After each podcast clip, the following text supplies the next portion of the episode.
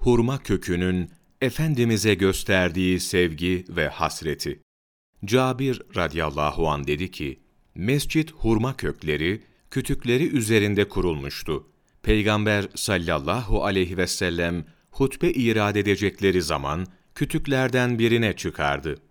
Sonra bilahare minber yapılınca mezkur kütüğün deve sesine benzeyen bir sesle hasretten ve iştiyaktan inlediğini duyduk. Enes'in radıyallahu an rivayetinde mescit bile onun sesinden sarsıldı, sallandı. Seh bin Sa'd radıyallahu anın rivayetinde onu gören insanların ağlaması da çoğaldı. El-Muttalip Ubey radıyallahu anın rivayetinde çatlayıp yerinden oynadı. Nihayet Resulullah sallallahu aleyhi ve sellem geldi, mübarek elini üzerine koydu da ancak ondan sonra sustu.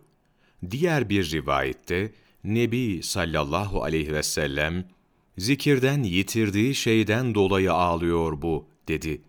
Nefsim yet-i kudretinde olana yemin ederim ki eğer onu kucaklamasaydım, okşamasaydım Resulullah'a karşı hasret ve hüznünden dolayı kıyamete kadar böyle ağlayacaktı.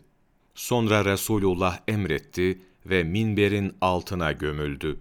Sehl radıyallahu anh'tan nakledilen rivayetlerde, minberin altında gömülmüştür veya tavana konmuştur. Büreyde radıyallahu anh'tan, Peygamber sallallahu aleyhi ve sellem ona dedi ki, İstersen seni bulunduğun bahçeye vereyim, tekrar dal budak sal ve eski haline gel, tekrar yaprakların ve meyven olsun. İstersen seni cennete dikeyim de Allah dostları meyvenden yesin. Bunu dedikten sonra Resulullah sallallahu aleyhi ve sellem onun şöyle dediğini duydu. Beni cennete dik ve benden Allah dostları yesin ve eskiyip çürümeyeceğim bir yerde olayım.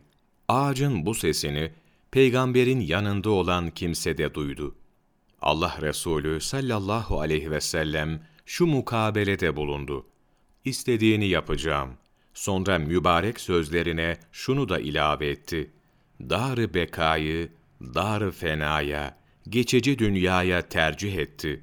Kadı İyaz, Şifai Şerif, sayfa 300-302, 3 Ekim Mevlana takvimi